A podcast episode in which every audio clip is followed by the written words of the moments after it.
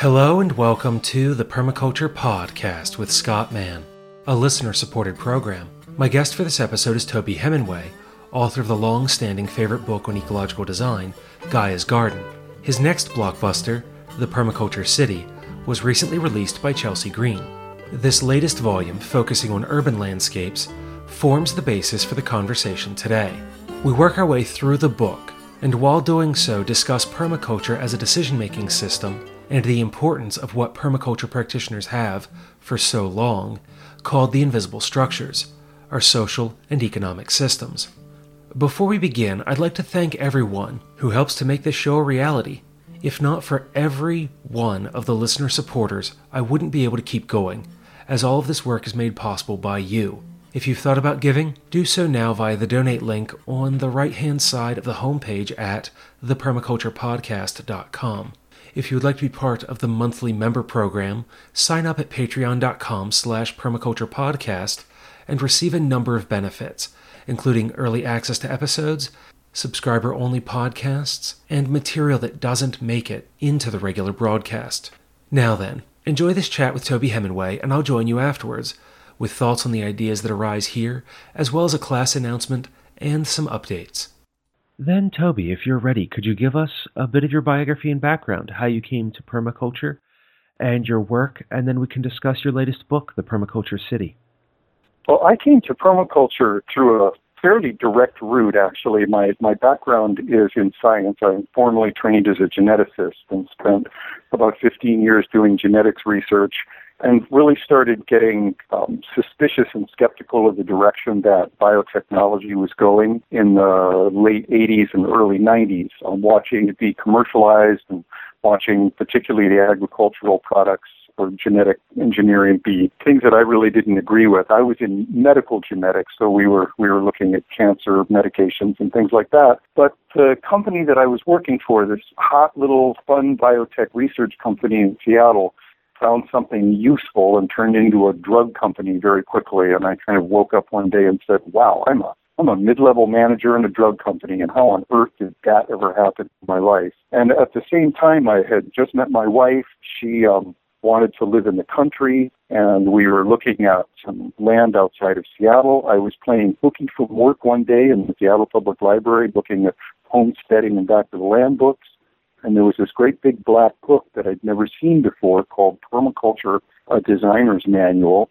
And I pulled it down and leafed through it and realized, okay, this is talking about climate and trees and ecology and shelter and energy and community and economics and patterns, and it's putting all these things together that I've always been interested in all my life, but I never understood how they connected. I didn't understand why I could be interested in shelter and energy and ecology all at the same time. And suddenly I saw it. This was, you know, Mollison had put it all together. I, I, I, it kind of made sense of my life suddenly. And essentially, both my wife and I quit our jobs, moved to the country in southern Oregon, got a little more radical than just moving to Seattle, uh, suburban Seattle, and spent 10 years working on a rural property in southern Oregon and teaching myself permaculture and taking workshops and classes and traveling and looking at permaculture sites and never never looked back. And uh, I took a course from Bill Mollison in the mid '90s, and he when he learned that I had done a lot of science writing, he said, "Well, you know, the book that hasn't been written is a book on North American permaculture sites." And I thought, "Well, that, that's a great idea. I'll I'll try try my hand at writing a book like that." And I started writing up about different permaculture sites around the country, visited sites, and wrote a series of site reports and thought that that was going to be the book, but it was really hard to write and it was really boring just to to read about, you know, well, the pond is over here. Next to the pond is the bamboo, and behind the bamboo is the graywater system. And it's like it was a really boring book. But fortunately, I had hired an agent at that time who looked at it and said, you know, you need to rearrange this and turn this into a how-to book, not a collection of site reports. Nobody's going to want to read that but a how-to book on how to actually do this stuff would be good. So I owe it to my agent Natasha Kern for actually giving me the real feed of the idea for Gaia's Garden, and that became Gaia's Garden, and that took over my life. Uh, and 15 years later, Gaia's Garden is still kind of running my life in a in a wonderful way. But now I have a new book out on urban permaculture, and uh, that's me in a nutshell over the last 20 to 25 years. And Gaia's Garden was one of the first books that seemed to come out of this new wave of permaculture publications and was one of my reintroductions to the material in the early 2000s and really seemed to set the stage for a lot of what's come afterwards. It's still incredibly well regarded within the community. And though I haven't seen sales numbers from the discussions about that book alone, I wouldn't be surprised if it's the number one selling book on permaculture, really historically. That's a testament to the quality of the material that you put in there and how accessible you made it for the audience and the people who read it.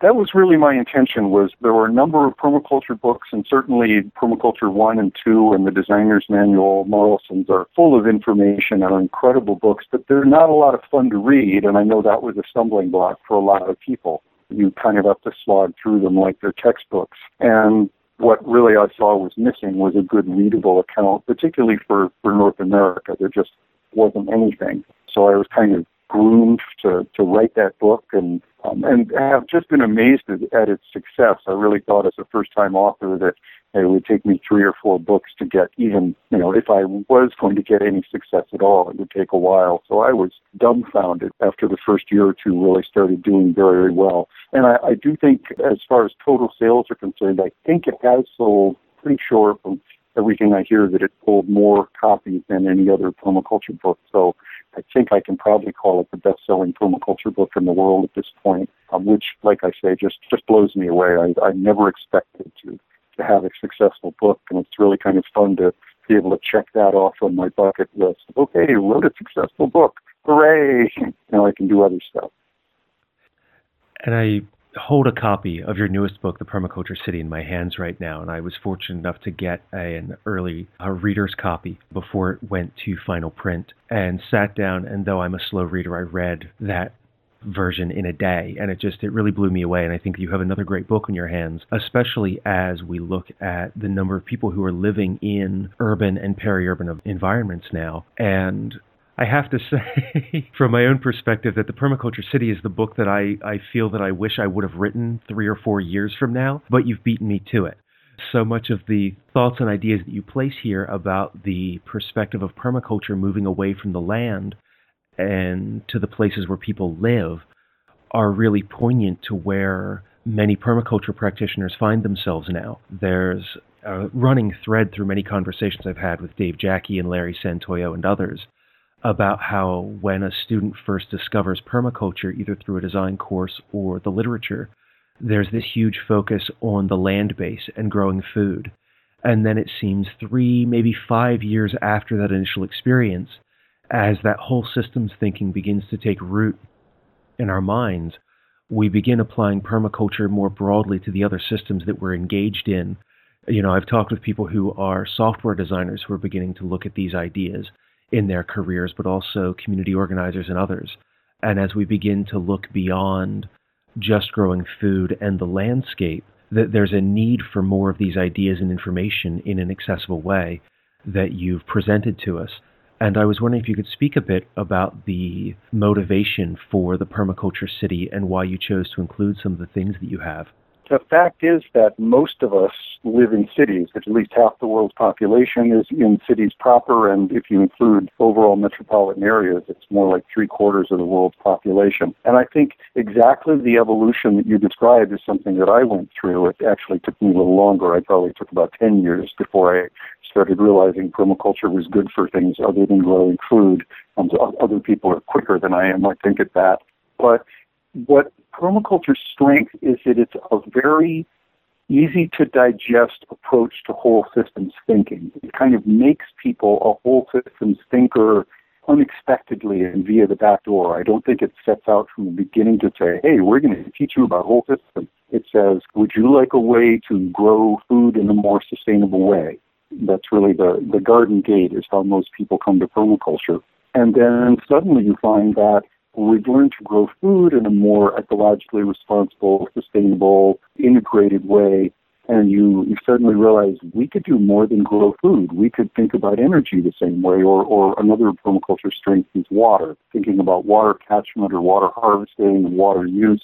Suddenly you get a whole systems push to water and you're thinking watersheds, and you're thinking about city water systems.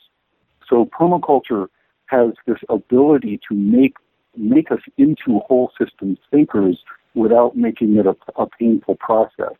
And one of the places that that's most needed is in urban environments. And that's what I started seeing was that people in cities were doing incredible things with permaculture. Really, the, the cutting edge seemed to be in urban environments. That while farmers were doing great things with permaculture and gardeners were doing great things out on, in rural landscapes, there were these people who were involving the, the human piece in permaculture. That we were seeing so many places where someone had set up a really great garden and then the next tenants had moved in or the neighbors had not liked it or something had happened and the place had been destroyed. And we, we kept seeing over and over again that you can build a great technical setup. You can create a good garden or a, know, whatever it is, a good machine, but someone's going to come along who doesn't understand it or doesn't like it or disagrees with it uh, or has other ideas, and it's going to go away.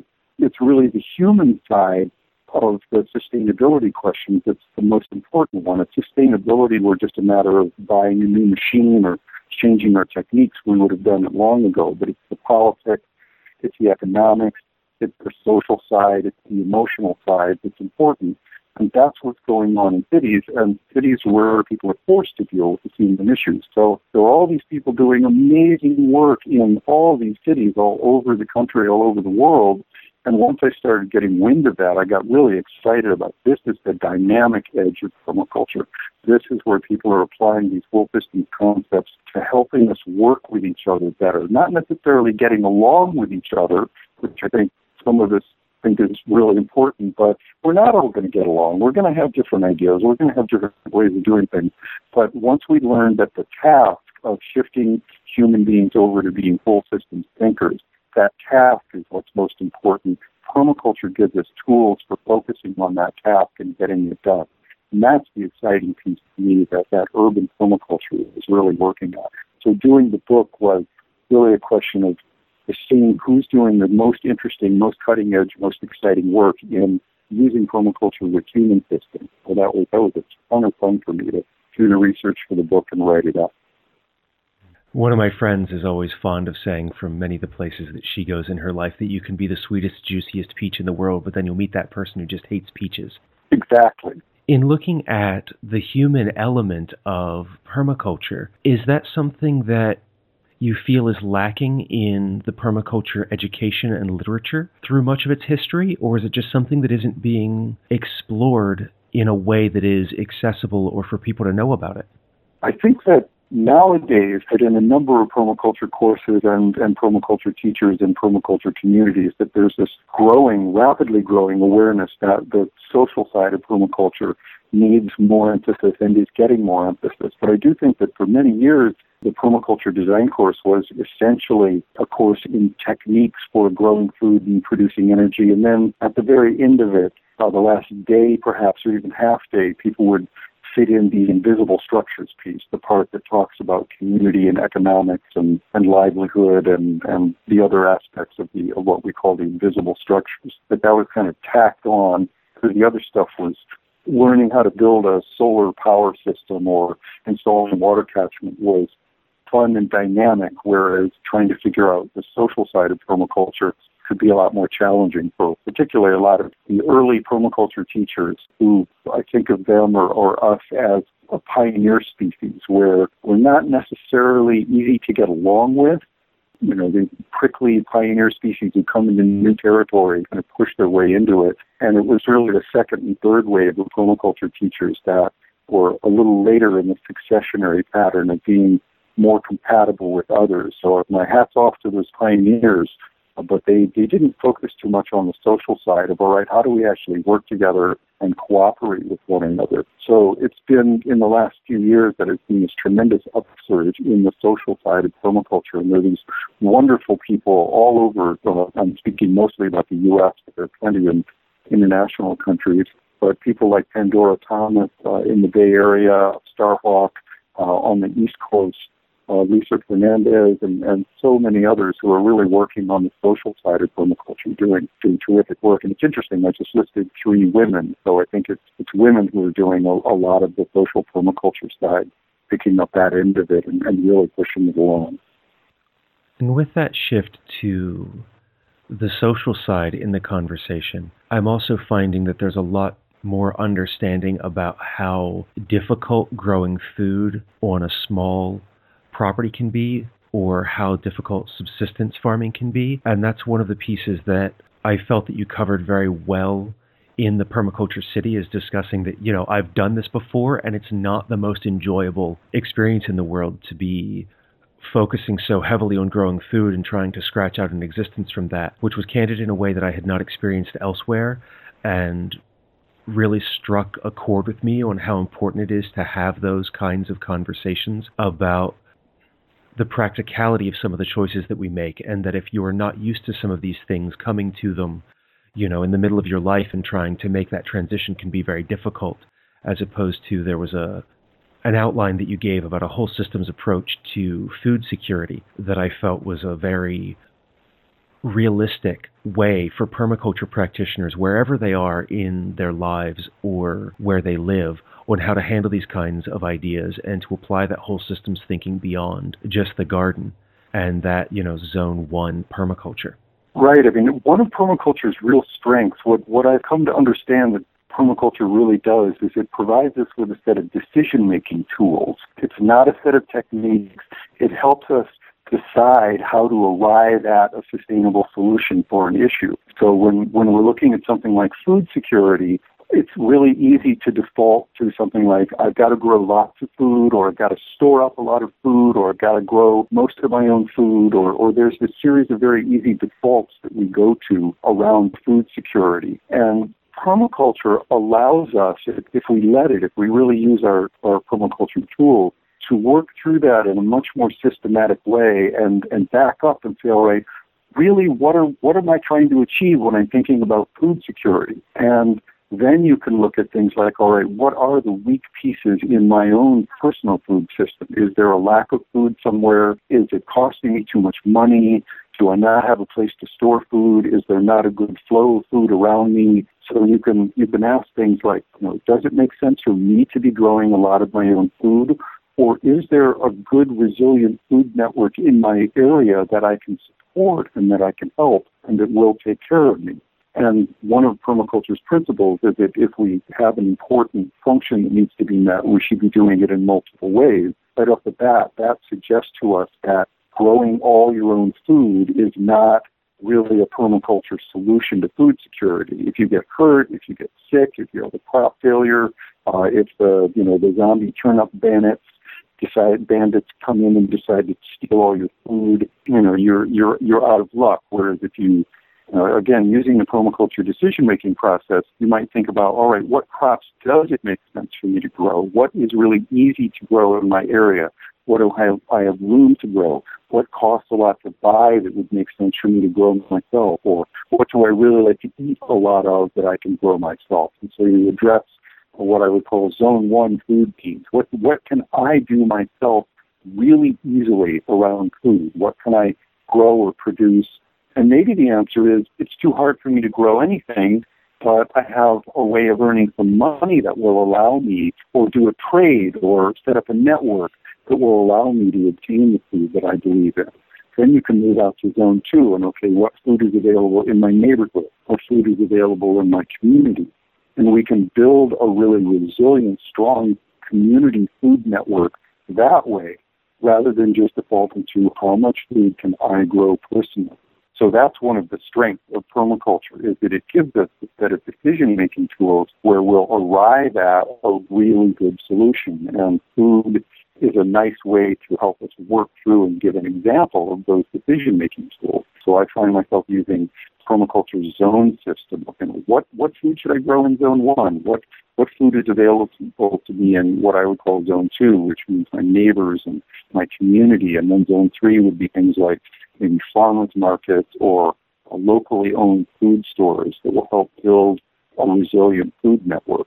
And by the time we're done with that, then we can think of zone five as you know, chain stores and Costco and that's in Costco, and we we rarely go to those because we have a good and resilient network built up in zone one, two, and three, and we don't have to ship our dollars outside of our community. We can use our own energy and our own money within our community to, to tie together that resilient food network. And once you've learned to do that for food, then you see that it's not about doing it all myself. It's about setting up a good community network and supporting systems around me that I want to see. Once you've done that for food, you can do that pretty easily. You can port it right over to energy or water and then you start to get sophisticated and realize, oh, I can do this for a livelihood. I can do this for income. I can do this for my my community networks for, say, my neighborhood um, neighborhood association or my city government or these sorts of things. Suddenly, you see the same set of decision-making tool applies to a wide variety of the solutions that we need to surround ourselves with. That has been the real evolution for me, and I think for others for permaculture, is being it is this terrific toolkit that allows us to go through decision-making processes, whether it's you know planning our calendar for the day, or whether it's trying to lay out a five-year plan for our life, or whether it's deciding what's a reasonable way for me to get an income, or how do I build a better relationship with my neighbors. It's, it's a terrific universal decision-making toolkit for arriving at sustainable solutions.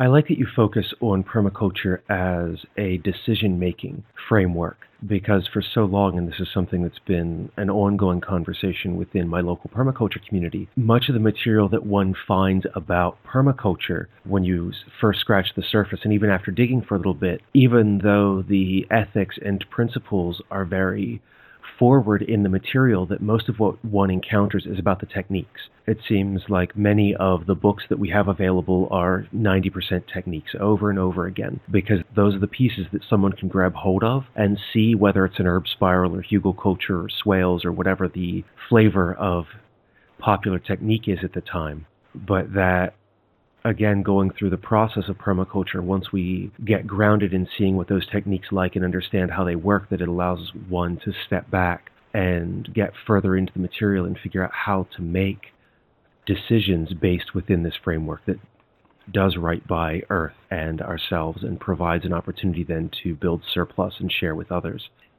Was that something? Permaculture is a decision making toolkit. Something that was part of your work from the very beginning, or was that something that you arrived at over time? Part of it was an evolution. I, I saw that there was something bigger in permaculture when I first found it, that there was something more than techniques, but I didn't really understand what it was. I, I simply knew that it was this amazing way of actually thinking about, about problems, thinking about food production, and I think that's that's something that Mollison understood as well. But it, it took me quite a long time to to really get my handle um, on it. But, and I, I have to thank a lot of my mentors like Tom Ward and Penny Livingston and Larry Santoyo who really helped me see that that it's the decision making side of permaculture that, that gives it its strength. And once you understand how it works in the garden or whatever field you're in, it lets you solve a lot of other problems. And I think that, that this technique focus uh, at first is something that, that we, at least in Western culture, are really trained to do. We're, we're taught to think about things and we're taught to think about methods. Know, it's, it's like learning to cook.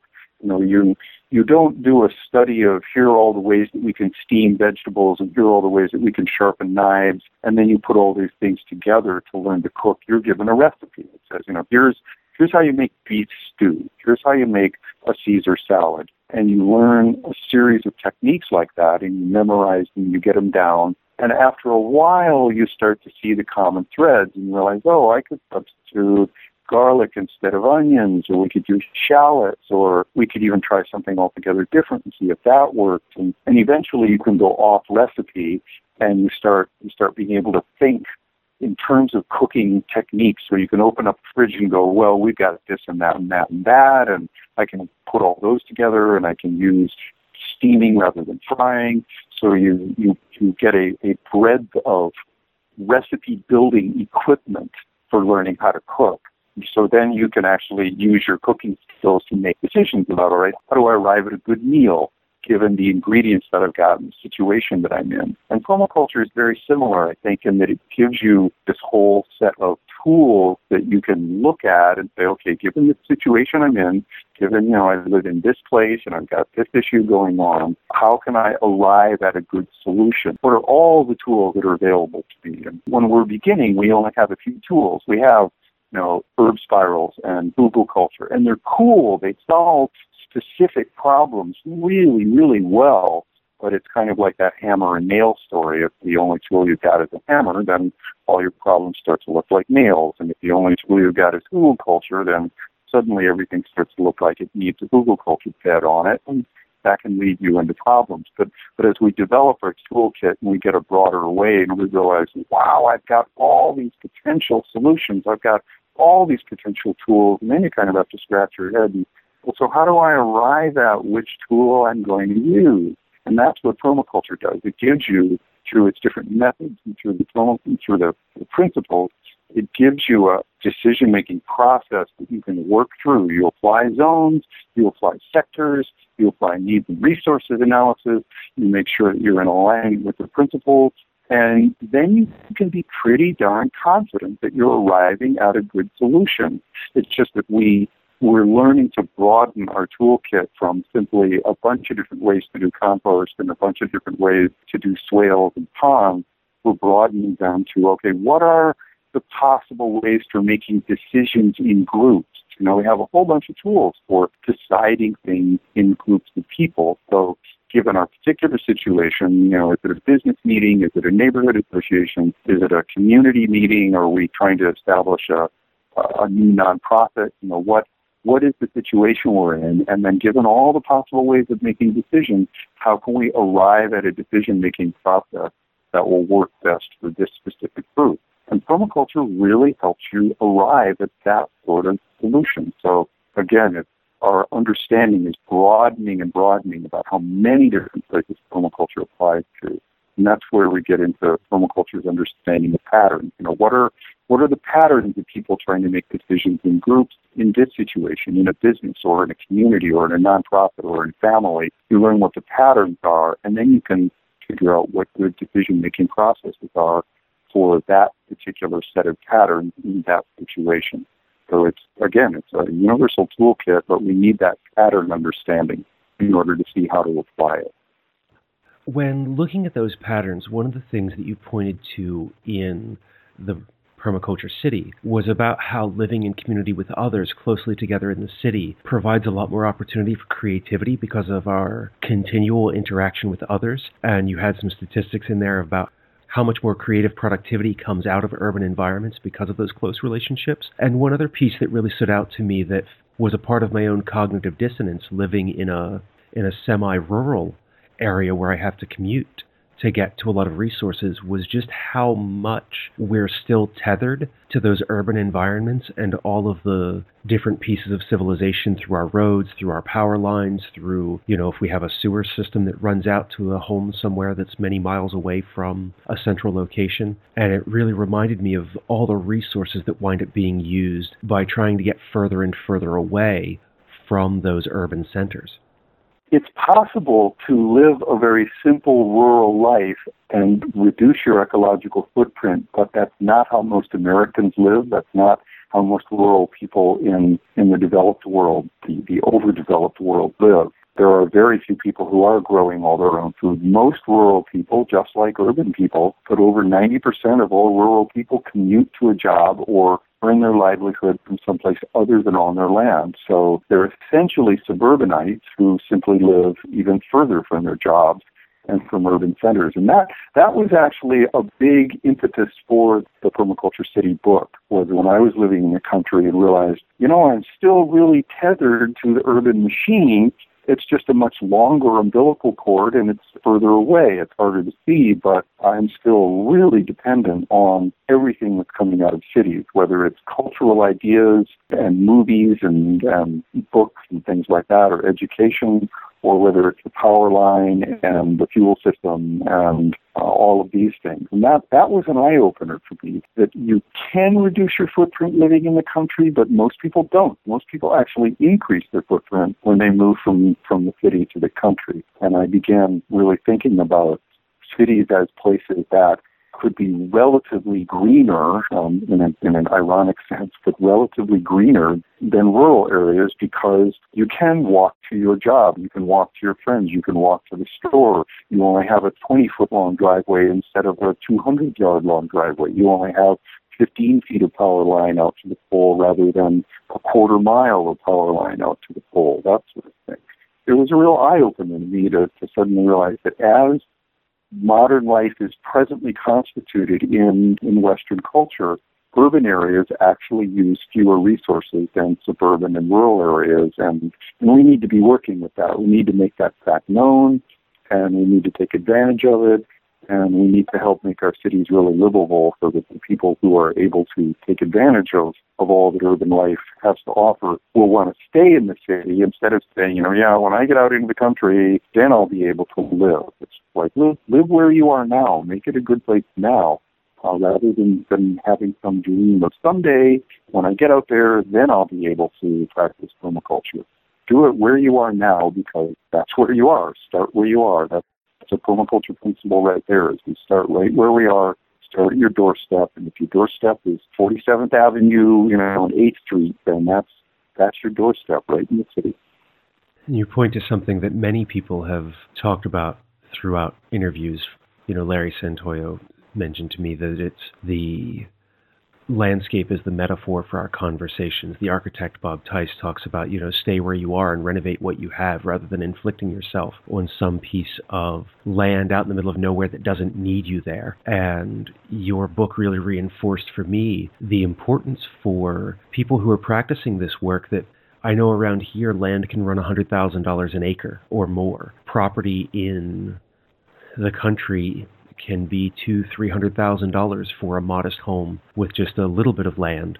Yet our cities, in many cases here in central Pennsylvania, are distressed, and urban property is much less expensive. And how permaculture practitioners can potentially afford a lot more for themselves in the resources they could free up by being in a city and taking advantage of all those things that you just listed of being in walkable communities and requiring less resources, and then be able to reinvest in the space where they are by putting up solar or building gray water systems or being within the communities where they can create the most change by being able to say, you know, I'm a member of this neighborhood in this city. So that's why the members of city council should, you know, hear my voice when I come speak to them. Rather than being an outsider brought in as an expert, they can be the inside expert that is already a part of that community that's one of the things that's so exciting about urban permaculture is that many cities, particularly the, the older cities in the east, but also I think a lot of cities in the Sun Belt where they're going to be running into energy issues in the very near future, but so many cities in the U.S.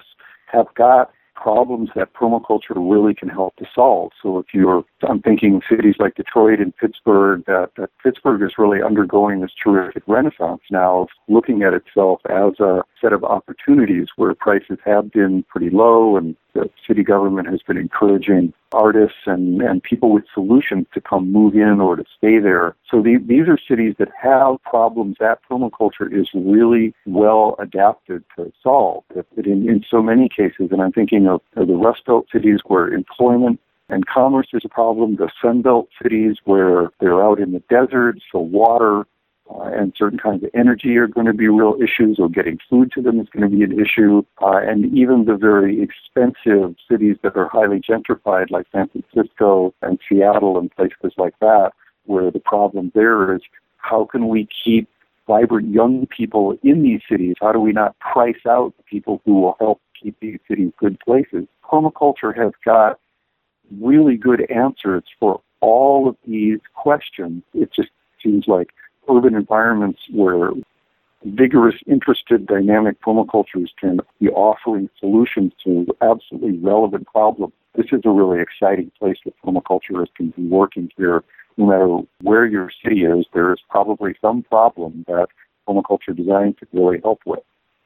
Throughout all this conversation about patterns in decision making and how being in an urban environment and this idea of the permaculture city takes us more in contact with community and people, it makes me think of one of my early teachers and mentors, Rico Zook. And one of the lines that he said in my teacher training was that ultimately we need to design ourselves out of the system. But in sharing that with us, he was talking about his projects in northern India, where it was as much about engaging the community and teaching the people around him about how these systems worked so that the people who lived there could maintain these permaculture projects long term after that instructor, that guru had left that environment. And I was wondering if you could speak some about the importance of developing community in a way that can maintain those kinds of systems, that we can work side by side with people as their ally and more as a, a, guide on the side as we develop these projects, rather than a sage on the stage who then takes all their knowledge with them without putting the appropriate structures in place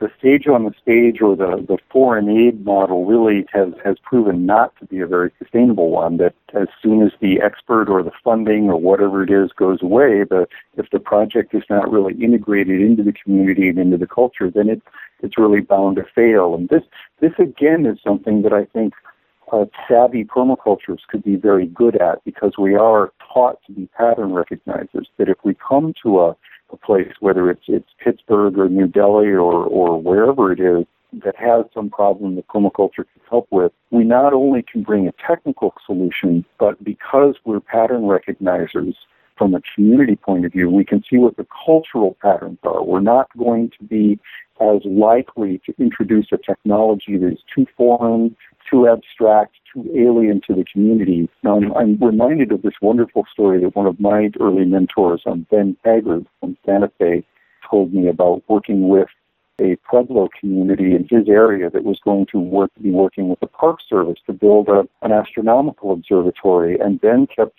telling the Park Service that in order to have traditional astronomical observation methods as well as modern ones, the Pueblo really needed to be consulted, that they couldn't just build this observatory. And the Park Service didn't understand that. They had all this new technology and they thought it was going to be really cool. And the Pueblo people would love this big tourist attraction, but it didn't fit with the culture. And eventually the tribal elders said, no, you can't do this here because it doesn't take our culture into account. And that's what I think permaculturists, I mean, that was Ben's recommendation. We got to take the culture into account. And this is what permaculturists spot right off the bat is we've got to integrate our solutions into the local culture. And if you do that, then the engine will be going. The thing will be running long after the expert is left. The culture will make a very gentle shift over to this sustainable method. It's not going to be asking them to give up cooking with fire and use solar cookers, where a lot of people found that doesn't work. You give them a more efficient stove so that they use less firewood. You don't say, stop cooking with wood, use solar stoves, because that's just too alien for them. And any permaculturist is going to recognize that kind of pattern, get it right off the bat, and say, all right, here's how we can integrate our solution into the culture so that long after we're gone, the culture will continue to retain it and keep using it. Thank you, Toby, for joining me today to discuss your book in particular, but also permaculture very broadly as a decision making system. I really appreciate your perspective on all of this and to hear it from someone who is as well respected in this community to have these kinds of conversations. Before we bring this to a close, do you have any final thoughts for the listeners? Well, I think what we've done in talking today, Scott, is getting across this idea of permaculture as a set of decision-making tools, and that's really the the focus of, of the new book, The Permaculture City, is is okay if we see a little bit about how to apply permaculture to gardening, what does permaculture's tools have to say about energy? What does it what does it have to say about water? What does it have to say about shelter? And in particular, how can we use permaculture's tools for community and for livelihood? And so that that's really what I'm trying to do in this book is broaden all the ways that permaculture's toolkit can be used and show the toolkit in some novel situations and, and showcase some of the work that a lot of just amazing people are doing in applying permaculture's tools in brand new ways. So that's the new territory that this book goes into, and that's what I hope a lot of the listeners and other people will be able to get from this book is, is we've got room to bring permaculture into whole new realms really exciting, and there's room for all different kinds of fields and disciplines to get involved in permaculture because of the, the breadth of that toolkit. So thanks very much for having me here today. This has been great. And thank you again, Toby, for joining me today. All right. Thanks, Scott. It's been a pleasure. And that was Toby Hemenway, author of The Permaculture City. You can find out more about his work at patternliteracy.com. His latest book is currently available through Chelsea Green. There's a link that you can use to order that on the podcast website at thepermaculturepodcast.com. If you do so, that is an affiliate link and helps to support the show. Before we get to my thoughts, a class announcement. October 2nd through the 11th, 2015, Dave Jacke is teaching a nine day intensive course on forest garden design at Feathered Pipe Ranch near Helena, Montana. This is the first time in three years this course has been offered in the United States. The all inclusive class allows students to learn how to mimic forest ecosystems and build in a number of valuable characteristics, including stability and resilience, things that will be useful in a changing world. As the recent interviews with Dave have expressed, you can also expect this course to explore the human side of design, including the social and economic elements, as were discussed today with Toby as part of the interview. Participants will also have the opportunity to design multiple forest gardens, including one for the course site as well as another for the 6th Ward Forest Garden Park, something that I discussed with Caroline and Jesse of Inside Edge Design during our interview on social system design. Find out more at insideedgedesign.com. Now then, my thoughts at the moment. To me, this book and the interview you just heard are vital to changing the conversation about permaculture away from just the landscape and growing food, as these are problems that are technically solved we know how to raise up plants from seed, cutting, or graft. We understand the techniques to use in a wide variety of situations in any climate, even if that means making modifications to the land through ponds or swales, or creating physical structures such as greenhouses or stone walls to act as thermal mass. Conventional and organic agriculture have a lot of information for us to pull from, as do the rapidly growing fields of agroforestry and agroecology. Where things go sideways is in reaching a larger audience with these ideas, not just in mainstream culture, but also in the permaculture community at large. The landscape is the focus of the permaculture design course and many of the books that we'll find, and as a result, many of us get stuck there, myself, and as you heard, Toby included. In the beginning, this is the place where it all starts. Plants, animals, food, fuel, fiber, medicine, they form materials and techniques and yields. They're easy to see and engage in. But now, 40 years later, we need to go back and dig through Mollison's big book of permaculture and remember chapter 14 Strategies for an Alternative Nation. We need to learn how to build and work in community with one another. Now that the thorny pioneers have blazed a trail into the depths of the jungles, plains, and cities, and as they did so, they set down roots. Many of us have had the time to flourish in the shade of their experience and the work that came before us. But we've done so long enough. Now we need to be the specialists that come in the growers, the builders, the organizers, and the communicators to fill in the gaps of our understanding and expand what we do to reach all aspects of human life. We have the potential for permanent human agriculture. Now let's work on building the permanent human culture and retain the aspects of civilization that matter to us. Thankfully, we can do so using the same system of design as those who came before us and show others how to create a different world. We can tell the stories of how what will come can be different from what has been and what is. Together, though climate change and other obstacles may seem insurmountable, we can bring prosperity and abundance to all life on earth. We can get the next story right, and with it, get the future right. I am hopeful for what will happen next, as is a recurring theme in my work as of late on engaging what was once seen as invisible. It was quite an experience to hear what Toby had to say on this subject, given his many years of experience and the place of respect he holds in the community.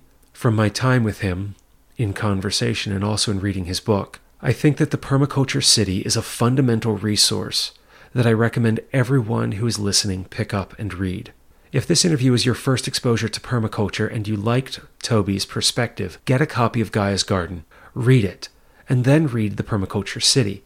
If you're someone who finds their thoughts continually revolving around the land, read The Permaculture City and see the broader scope of decision making that permaculture can help us engage in. For those of you already working on issues of social and economic systems, especially in the urban environment, pick up a copy and know that you are not alone in your work, and there are many people stepping out from what was to create a new now. Along the way, wherever you go, I am here to lend a hand. I'll walk beside you until such time as our paths part. If I can be of service to you in any way, get in touch.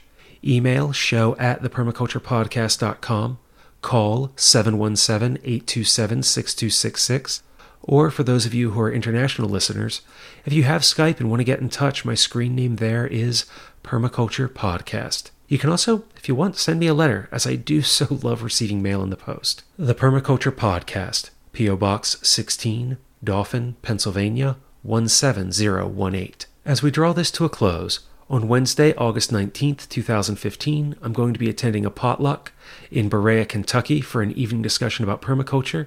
That's being organized by Michael Beck of The Push. Though it's short notice, once I have a flyer for that event, I'll pass it around if you are in the area and able to attend. That event kicks off my time in Kentucky, as from there I'll be at Radical Gathering in Bowling Green, August 20th through the 23rd, 2015.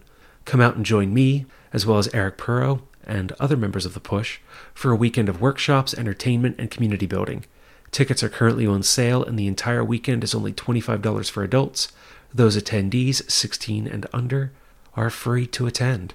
And here I'd like to give my deepest thanks to Meg Harris for being part of the team organizing this event and for inviting myself, Eric, and all the other presenters and musicians for this weekend.